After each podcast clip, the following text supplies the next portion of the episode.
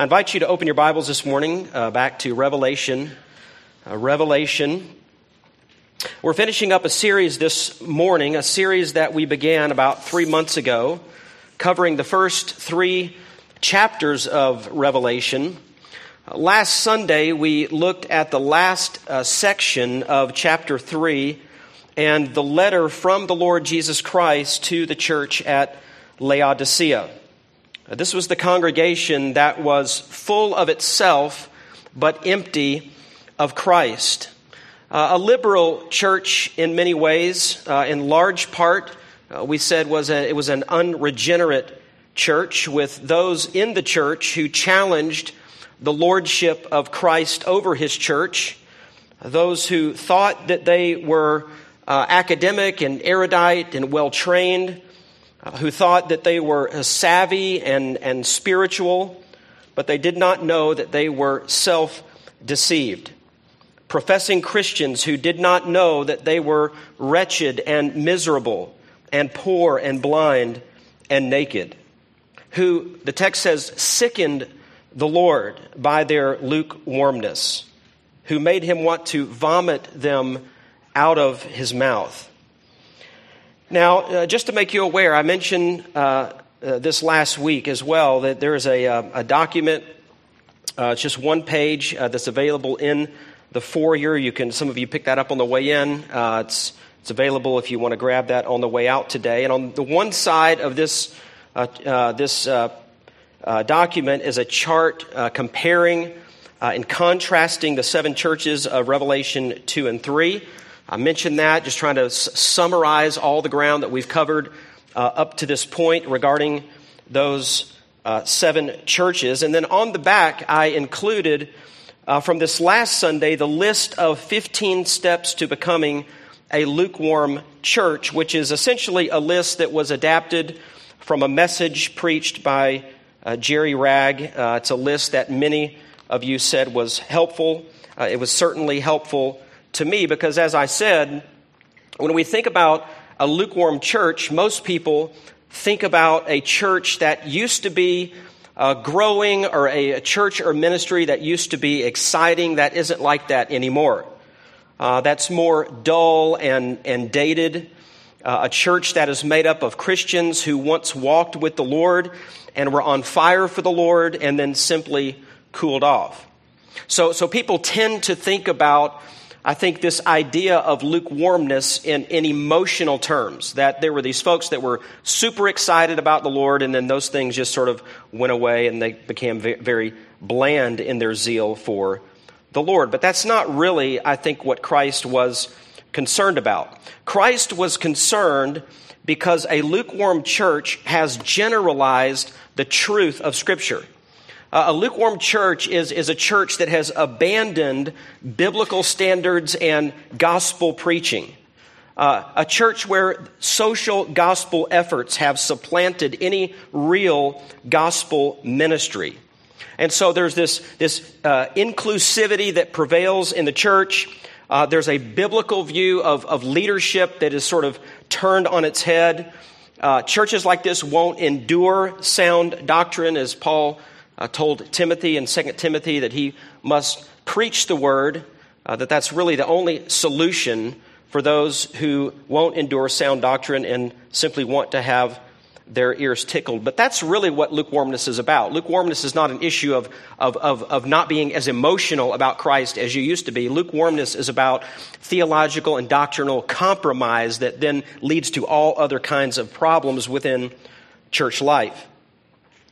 So, this is what it means by lukewarmness. And this kind of church is found in every generation. In fact, it's right here in our backyard. In fact, I pass a church on the way to the office every week that's just like this. Um, I went to their website this week to see what they had to say as far as a, a doctrinal statement. And so I clicked on the tab for their church that was simply titled Beliefs. This is what they have to say. Beliefs are, beliefs are as individual and different as members of a family. One thinks one way, one thinks another.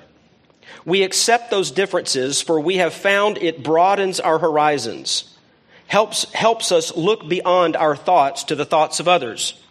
It opens our eyes and our minds to a greater understanding of the human spirit and God's spirit through Christ.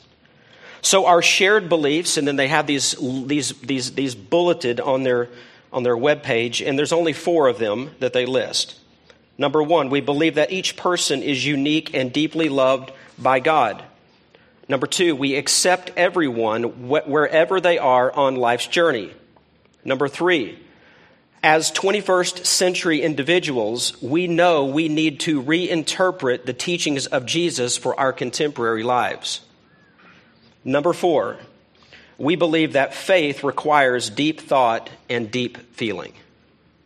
So I'm just saying, folks, that's, that's what we mean by generalizing the teaching of Scripture. That's what we mean by minimizing doctrine and minimizing pre- precision. That is an example of a lukewarm church, or as we said, it's, the, it's an example of a church that makes Christ gag. Now, today we want to take sort of one final look at this section of Revelation and highlight some things from this particular series that will hopefully help us in our own walk with the Lord as, and also help us, hopefully, as a, as a church. So I'm just going to give you these uh, three things in a moment, uh, three, three principles. And of course, there are so many. This was actually the, maybe the more difficult of the messages to prepare because when you're just teaching verse by verse and you're working through passages, you have sort of some tracks to run on.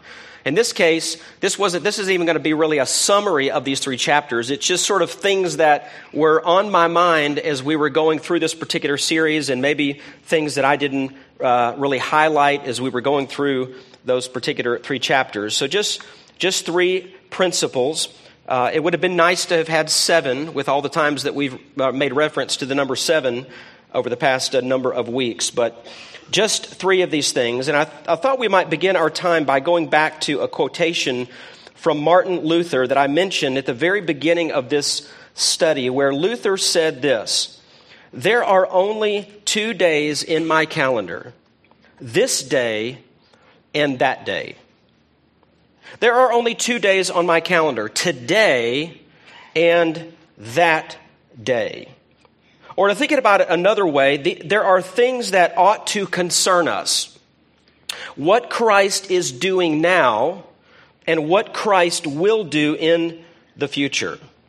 And the book of Revelation focuses our attention, I think, on both of these aspects. Certainly, it has much to say about that day as it takes sort of the wrapper off of tomorrow and gives us a guided tour of the end times, the end of human history. And the majority of the book is futuristic. Prophecies about the end of human history that ought to be read and understood and ought to serve as a, as a dynamic force in our lives, calling us to greater service and faithfulness and steadfastness. But this book, as we've seen, also reminds us that the seasons of the life of God's people until Christ returns are always the same. That doesn't mean that the circumstances are the same, but our need is universal. Our need is singular and it's always been the same. Whether we've been in a season of freedom to worship as we've been in our nation, or whether we happen to be a, in a season of persecution where we are hated and our gospel message is maligned, or whether we live in a time when the fruitfulness of ministry has been allowed by God to flourish, or whether we live in a season when the church appears to have less of an impact due to theological and moral compromise. All across the globe, the Christian's need is universal. We need to know our Savior. And we need to know His place in our lives.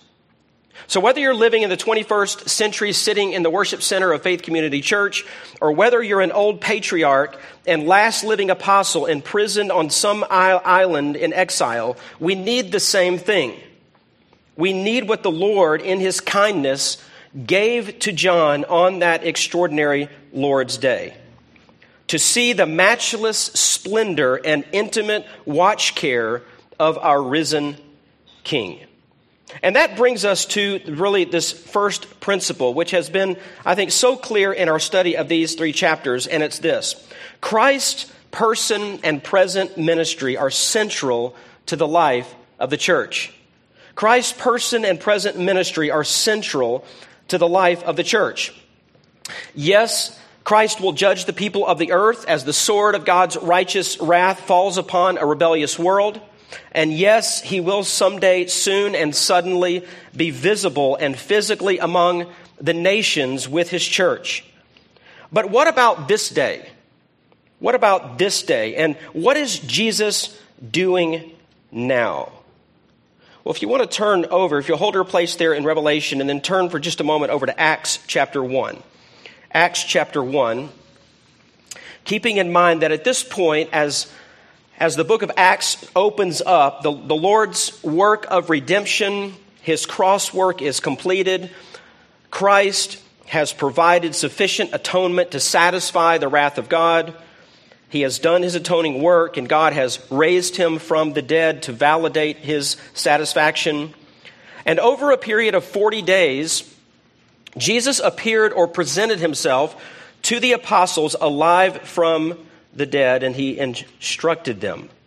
And picking, picking it up here in verse 6, Luke writes So when they had come together, they were asking him, saying, Lord, is it at this time you are restoring the kingdom to Israel? He said to them, It is not for you to know times or epochs which the Father has fixed by his own authority. But you will receive power when the Holy Spirit has come upon you, and you shall be my witnesses both in Jerusalem and in all Judea and Samaria, and even to the remotest part of the earth. And after he had said these things, he was lifted up while they were looking on, and a cloud received him out of their sight. And as they were gazing intently into the sky while he was going, behold, two men or two uh, angelic beings in white clothing stood beside them. They also said, Men of Galilee, why do you stand looking into the sky? This Jesus, who has been taken up from you into heaven, will come in just the same way as you have watched him go into heaven. And that's where he is now. Having physically departed from the earth and ascended from the Mount of Olives. In heaven as the God man, uh, his glory restored. With his Father, according to John chapter 16, verse 28. At the Father's right hand, a, a position of power and strength and honor, according to what Peter preached in his sermon on the day of Pentecost in Acts chapter 2, verses 32 and 33. And while we, re- we rejoice over what Jesus has done, and while we look with great anticipation towards what he has promised to do, we often fail to consider what Jesus is doing right now, today, in this very moment. And yet, Scripture is not silent on the matter of how Jesus spends his present time and energies. Jesus is not on, on some kind of vacation or, or sort of kicking back, waiting for God to give him the go ahead and to return to earth. He is uniquely and intimately involved in our today. Doing what? Well, several things. Jesus Christ is ruling the universe from his throne of glory. Paul wrote this in Ephesians chapter 1 verse 20. He's speaking of Christ and, and when God raised him from the dead and seated him at his right hand in the heavenly places. Verse 21 far above all rule and authority and power and dominion and every name that is named, not only in this age, but also in the one to come. And he put all things in subjection under his feet and gave him as head over all things to the church, which is his body, the fullness of him who fills all in all. So the power, the power of Jesus is not lacking in his physical absence, but is rooted in his heavenly position, according to Paul. And he currently resides in the most prominent position of influence and authority in all the universe, actively ministering to and engaging with all of his creation. So he's ruling the universe from his throne of glory. Secondly, the enthroned Christ is mediating as our advocate and our high priest. He's interceding for us. Tim just read this a moment ago, Romans chapter 8, verse 32 to 34. Paul says, He who did not spare his own son, but delivered him over for us all, how will he not also with him freely give us all things? Who will, who will bring a charge against God's elect? God is the one who justifies. Who is the one who condemns? Christ Jesus is he who died, yes, rather, who was raised, who is at the right hand of God, who also intercedes for us. The writer of Hebrews in Hebrews chapter 7, verse 23 the former priests, on the one hand, existed in greater numbers because they were prevented by death from continuing.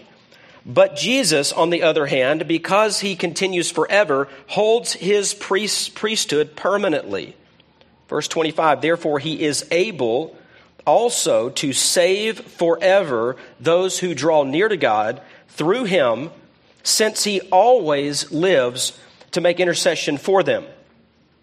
1 John chapter 1 verse 8, if we say that we have no sin, we are deceiving ourselves and the truth is not in us. If we confess our sins, he is faithful and righteous to forgive us our sins and cleanse us from all unrighteousness. If we say that we have not sinned, we make him a liar and his word is not in us. Chapter 2 verse 1, my little children, I am writing these things to you so that you may not sin. And if anyone sins, we have an advocate with the Father, Jesus Christ, the righteous. So even though our Lord Jesus Christ rested in his completed sacrificial work, he continues to intercede and, and advocate for us, his people, pleading the merit of his own atoning sacrifice when the believer sins, according to 1 John. Constantly applying his sacrificial work and making it effective in the justification and sanctification of sinners ever making intercession for those that are his, pleading for their acceptance on the base, basis of his finished sacrifice, defending them against their accuser, making their prayers and service acceptable to God, ministering to them, Hebrews 4 says, in time of need.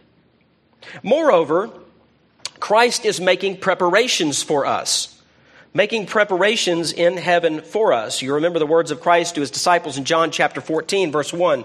Do not let your heart be troubled. Believe in God. Believe also in me. In my Father's house are many dwelling places. If it were not so, I would have told you, for I go to prepare a place for you. And if I go and prepare a place for you, I will come again and receive you to myself, that where I am, there you may be also.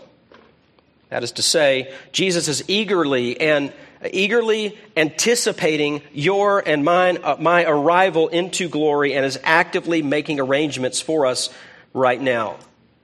This world is not our home, our, our citizenship is elsewhere. Jesus will come again and take us to our rightful dwelling place with Him. But right now, He is actively preparing for our arrival into the fullness of what He has in store.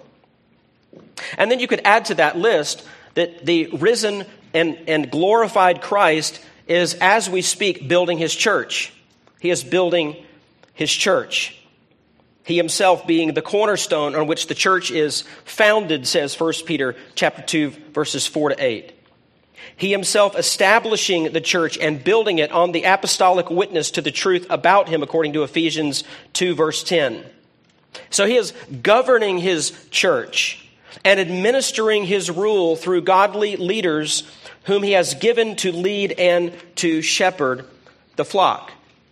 And he is adding to the church. You remember in Acts chapter 2, verse 47, it says that the Lord was adding to their number day by day those who were being saved. The one who is the Lord, the one who is the Lord of the church, he is still at work. He is saving, He is directing the, the progress of the gospel. Jesus Christ has His people.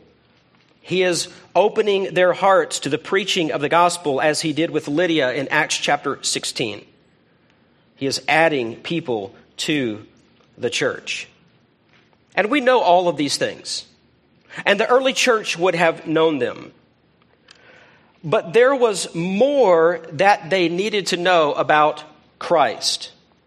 And so God gave to them the book of the Revelation at a critical period for the church. 60 years had passed since Christ ascended back to the Father.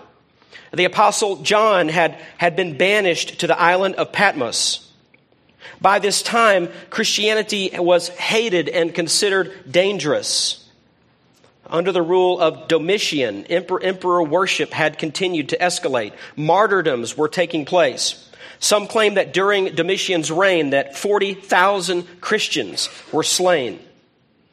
And to make matters worse and more discouraging, five of the most well-known churches in Asia Minor had already begun to compromise and to buckle under the hostility against Christianity and constant bombardment of false teaching. So the Lord, at this time, gives them this word, this revelation. But interestingly, even before getting into prophecies about the future and his dealing with the nations, and even before he addresses them in the seven letters of chapters 2 and 3, he gives them this opening vision in chapter 1. And the reason for this was to give comfort and to challenge his people about faithfulness and to, to demonstrate that he is sovereign in his church. That we ought not be the kind of church where false teachers are tolerated, as one of these churches was doing. That we ought not be the kind of ministry that tolerates immoral lifestyles, as another church was doing and tolerating. That we ought not be proud and busy in the activities of ministry, but showing no love for Christ or one another. That we ought not be a church that shows no conviction at all and is vanilla about every matter of truth. One church, known for its influential reputation, was just all show and no substance. You have a name that you are alive, but you are dead, Christ told the church at Sardis. So, Uh, by the time this revelation came, God's people needed an exclamation point on the mission mandate. And that would serve to be an exclamation point for all of us, a comfort and a warning. You see, we need our, we need to have our hearts and our, our imaginations captivated by a vision of the matchless, matchlessness of the splendor of Christ. Because we can sing the songs all day long. We can sing all day long, all I have is Christ, but if you don't know who Christ is and you don't know what Christ does in his church, you're never going to stand as faithfully as you could and should. The Lord knows his people. And he promised to be with us always, even to the end of the age. And he is with us and He sent His Spirit to dwell within us and to renew our minds and to, to give us strong faith and to make us clean on the inside and holy on the outside in our conduct. And He knew that the time had come when His last living apostle, John himself, would be leaving the earth soon. And his exclamation point was so needed by the church. And so, a little over six decades after Christ's resurrection, in the year AD 96, on a Sunday no less, this is what John saw and heard. And I'll draw your attention to John chapter 1, beginning in verse 10. I was in the Spirit on the Lord's day, and I heard behind me a loud voice like the sound of a trumpet, saying, Write in a book what you see and send it to the seven churches to Ephesus and to Smyrna and to Pergamum and to Thyatira and to Sardis and to Philadelphia and to Laodicea. Verse 12 Then I turned to see the voice that was speaking with me, and having turned, I saw seven golden lampstands. And in the middle of the lampstands, I saw one like a son of man, clothed in a robe reaching to the feet, and girded across his chest with a golden sash. His head and his hair were like were white like white wool, like snow, and his eyes were like a flame of fire. His feet were like burnished bronze when it has been made to glow in a furnace, and his voice was like the sound of many waters. In his right hand he held seven stars, and out of his mouth came a sharp two edged sword, and his face was like the sun shining in its strength. When I saw him, I fell at his feet like a dead man. And he placed his right hand on me, saying, Do not be afraid. I am the first and the last, and the living one. And I was dead, and behold, I am alive forevermore, and I have the keys of death and of Hades. Therefore, write the things which you've seen, and the things which are, and the things which will take place after these things. As for the mystery of the seven stars which you saw in my right hand, and the seven golden lampstands, the seven stars are the angels of the seven churches, and the seven lampstands are the seven churches. What you have here is the majestic splendor of the king as he calls his servant to write and as he describes who he is. As he gives John a vision for all of God's people.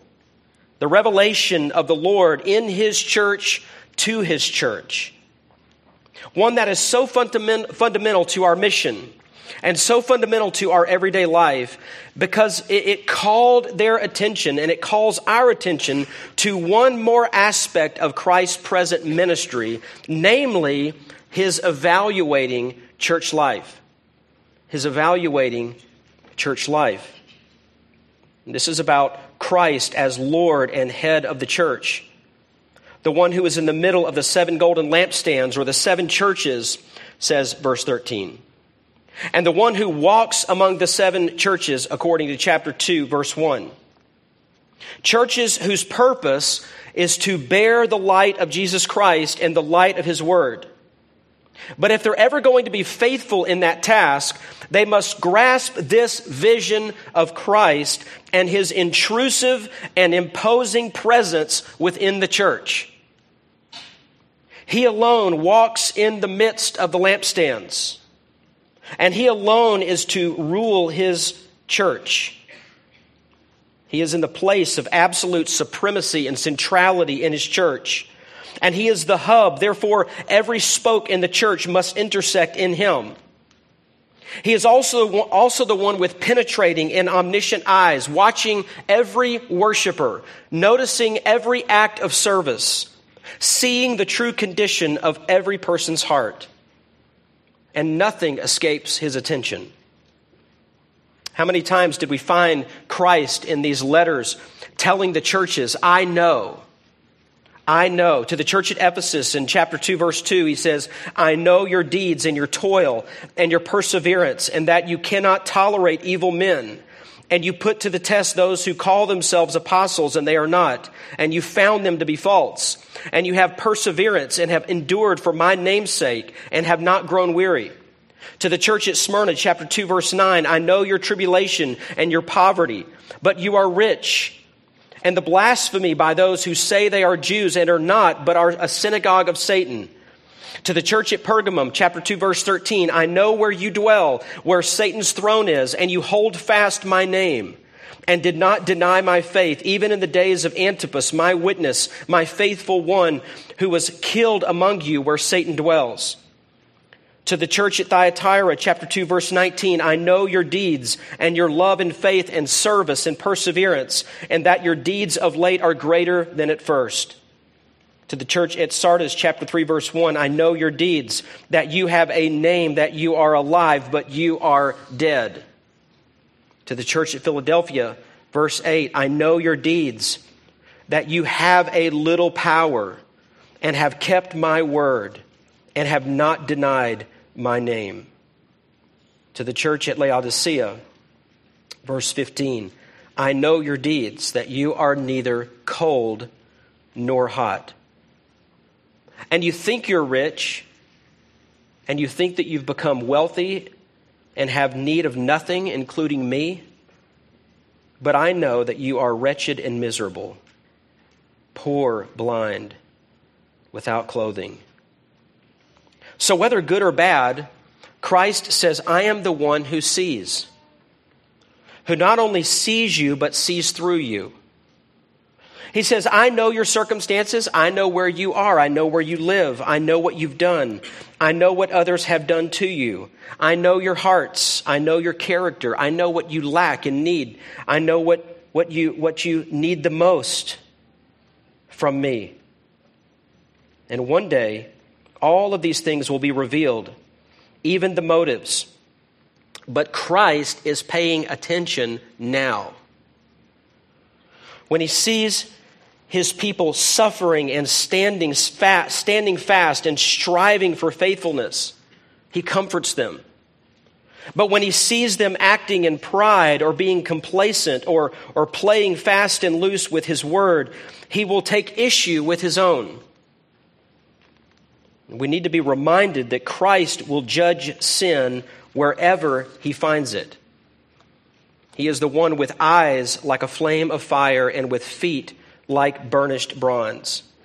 He is constantly weighing our churches, measuring our ministries, assessing our inner affections and attitudes, and our outer actions and activities. Jesus is evaluating church life, even ours. Now that brings us to our second principle, sort, sort of takeaway here. Second takeaway Christ's approach to each local church is similar but unique. Christ's approach to each, each local church is similar but unique. And you can see this more clearly in that the chart that I mentioned, that I, uh, that I mentioned was available, the similarities and the differences. Of course, all of the seven churches in Asia Minor were established around the same period of time, within 10 years of one another. They all had the gospel entrusted to them. They all had the Spirit of Christ to lead them. They all had the promises of God to encourage and strengthen them. And they all had the same mission mandate. But there were also things about them that made them different. And, and so no two were identical. And all along the way in our study, we pointed these things out the particular pressures that they faced. Political pressures, social and cultural pressures to conform to the world, or threats from within, such as false teachers or teaching, or sin that, if ignored, would, would grow and permeate the church body, attitudes of spiritual superiority, compromise, and making particular sins respectable, being soft in repentance. The sin of, of, of, of, being Pharisaical and majoring on the externals while ignoring the heart behind it, formality, the love of earthly comforts or the love of worldliness, the idolatry of reputation, the fear of persecution and reproaches for Christ, not humbling oneself under the word of Christ, a failure to love Him, complacency, pride and self sufficiency, and growing dull in God's word. And yet, there were two churches of the seven who were obviously not perfect, but there was no glaring flaw. You remember these. The, one was the church in Smyrna. This was an impoverished and persecuted congregation that was slandered by many, and many in the church were imprisoned or sentenced to death, and yet they counted it a privilege to believe and to suffer for the name of Christ. They understood that martyrdom was a lifestyle, not just an event at the end of one's life. They understood that Christianity cost you something. Then there was the church in Philadelphia, a modest church, an unassuming church, but a faithful church where the enemies of Christ were forced to bow and to acknowledge God's, God's special love and care for his people. A fellowship that was word centered and steadfast. And most of the churches did receive a commendation from Christ for something. For example, their loyalty to him, their, their love and service, their faith and endurance, or perhaps their determination to be pure, although one of the seven churches received no praise from Christ. And this was the church in Laodicea, the church that made Jesus sick because they weren't definitive about anything.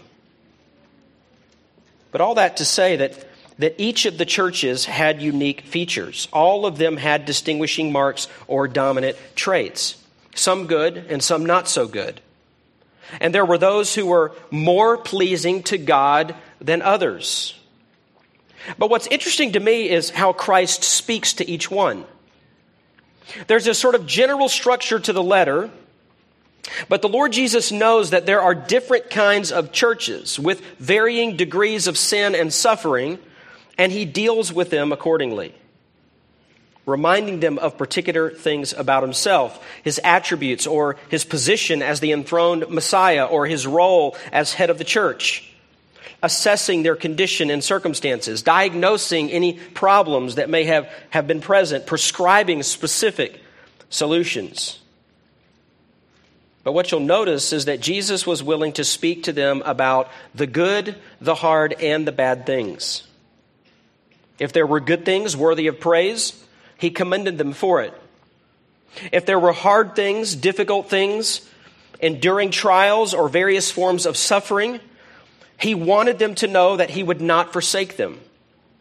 And he wanted them to know that the test wasn't to destroy their faith, but to prove their faithfulness.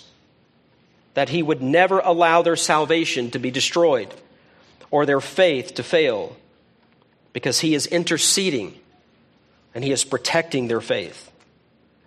And if there were bad things, areas of disobedience or sinful things, Jesus brought those issues up as well.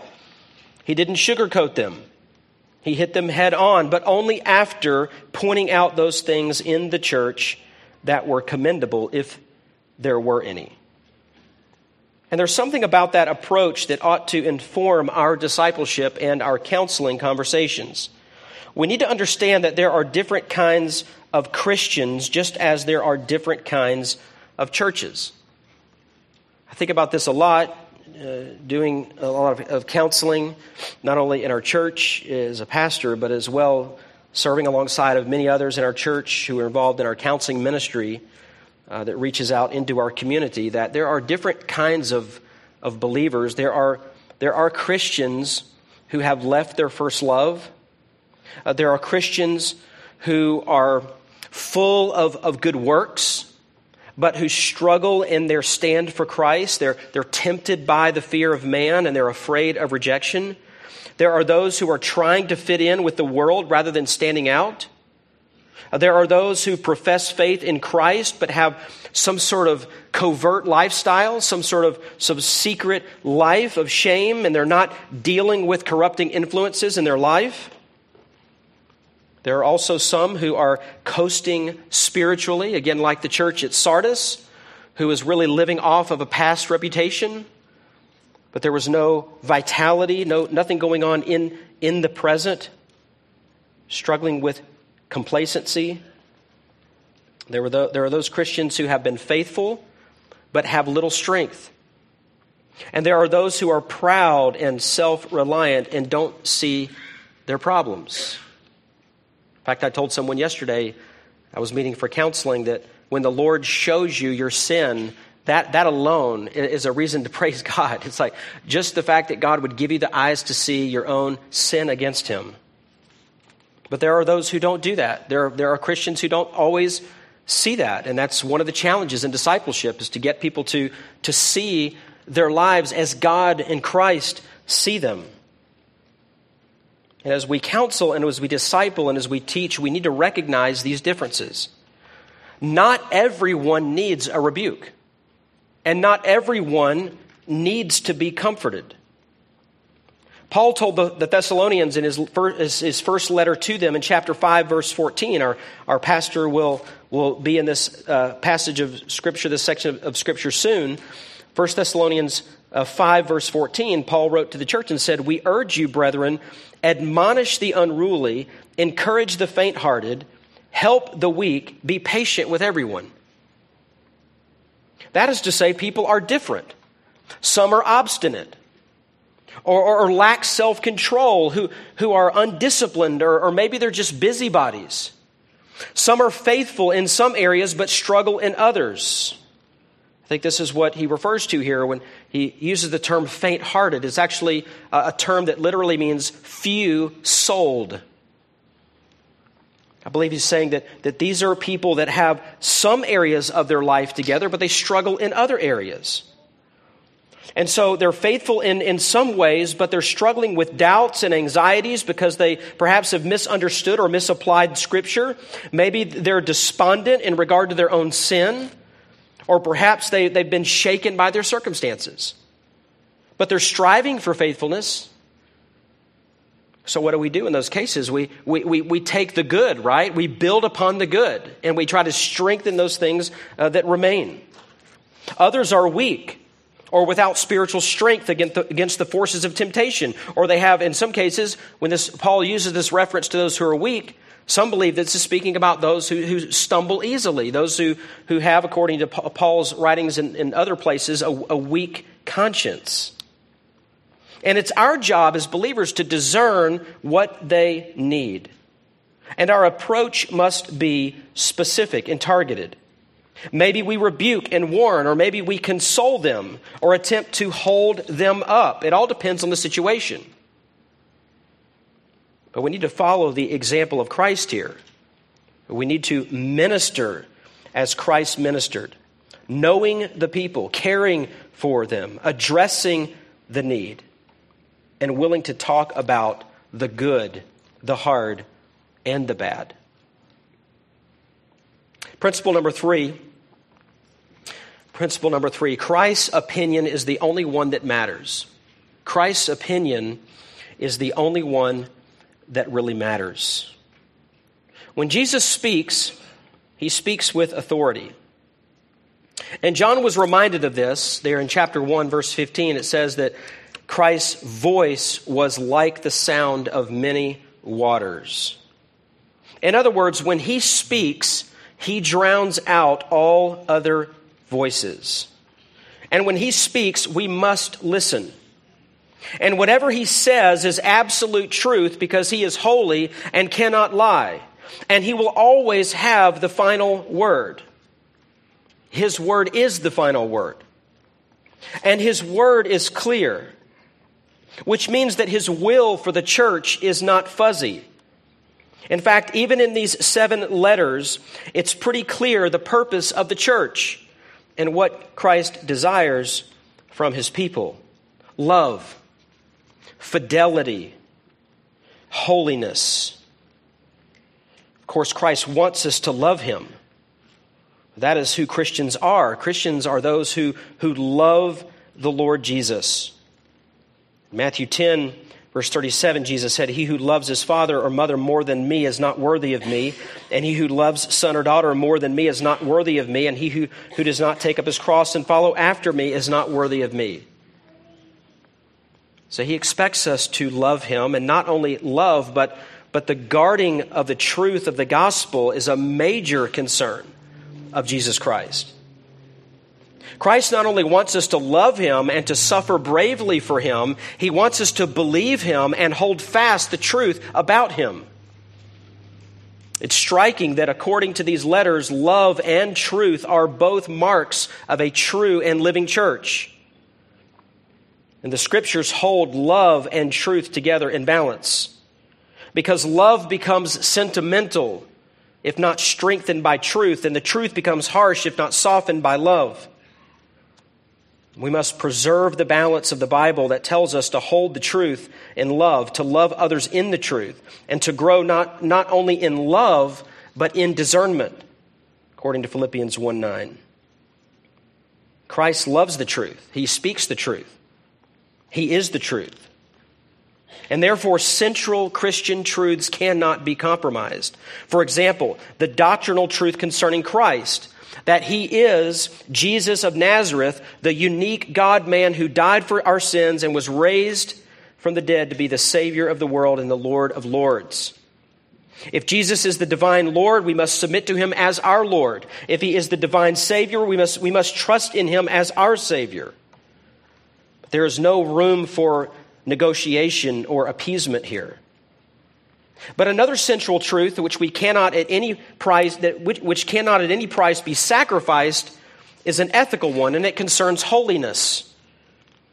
The Christian faith is essentially concerned with the person and the work of Christ on the one hand and the life of righteousness on the other.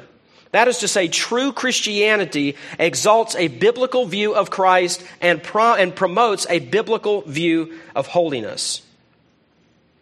To deny Christ and to follow evil are to surrender the citadel of Christianity to the enemy and bring down the standard of holiness. The Apostle John's first epistle is devoted to this very theme that those who are born of God both believe in Christ and practice righteousness. Both walk in the truth and walk in the light. To deny that Jesus is the Christ is to be a liar, John says. But to claim to know God and to disobey his commandments is to be a liar as well. These things are clear. We have no right to redefine the church. We have no right to compromise the purity of the gospel in an effort to become or to gain some kind of cultural popularity. We have no right to redefine love and to make tolerance the ultimate goal. We have no right to tinker with the truth in an attempt to be relevant or to have influence. Christ did not redeem us so that we could do what we want or what we think is best. He gave himself for us to redeem us from every lawless deed and to purify for himself a people for his own possession, zealous for good deeds, to love him, to worship him, to fear him, to obey him. And when the church fails to do that, the answer is also clear. And you see it multiple times in the seven letters repent. Repent. Repent and adopt Paul's definition of true success. True success in ministry, true success in church life. He writes this in 2 Corinthians 5 9. Therefore, we also have as our aim, our goal, our ambition, whether at home or absent, to be pleasing to Him. That is every believer and every church's primary duty to love and to obey our heavenly King. Faithfulness, faithfulness to Him and to the word of His perseverance. Well, there's so much more here. It, it seems like we've only scratched the surface these past few months, but, but it has been rich. I, have enjoyed it so much. It's been my joy and delight to, to bring God's word to you, but I'm looking forward to getting back to our series, our back to our study in 1 Thessalonians as Shane returns to that, Lord willing, next Sunday. Let's stand for prayer.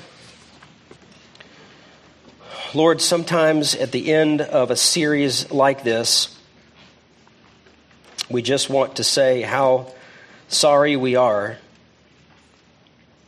Sorry and grieved that while you are in the midst, our midst, loving us so intimately, caring for us so patiently, that we walk over your grace. Lord, we don't come back to this vision of you often enough. We don't come back to these letters often enough.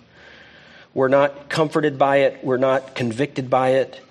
We don't believe that it's true, that you are in the midst and that you never leave us. We don't believe that you are pure and righteous and that you want a pure and a holy people. Forgive us, Lord, for not being what we should be. And make us, Lord, what we should be. Because you love and you cherish your church. Bring us to the place where, even as we read the warnings to these churches, that we are sobered and we are reminded of the call upon our lives personally and our, the call upon our church to love you, to be devoted to you, to be devoted to the truth and careful with it, and to overcome by faith, to endure, to persevere, knowing that, Lord, you will not lose a one.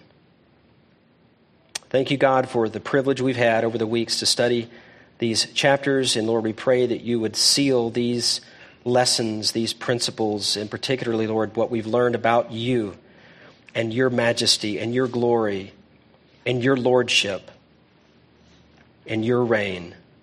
Help us to apply these things, Lord, to our lives for your glory and eternal praise. Amen.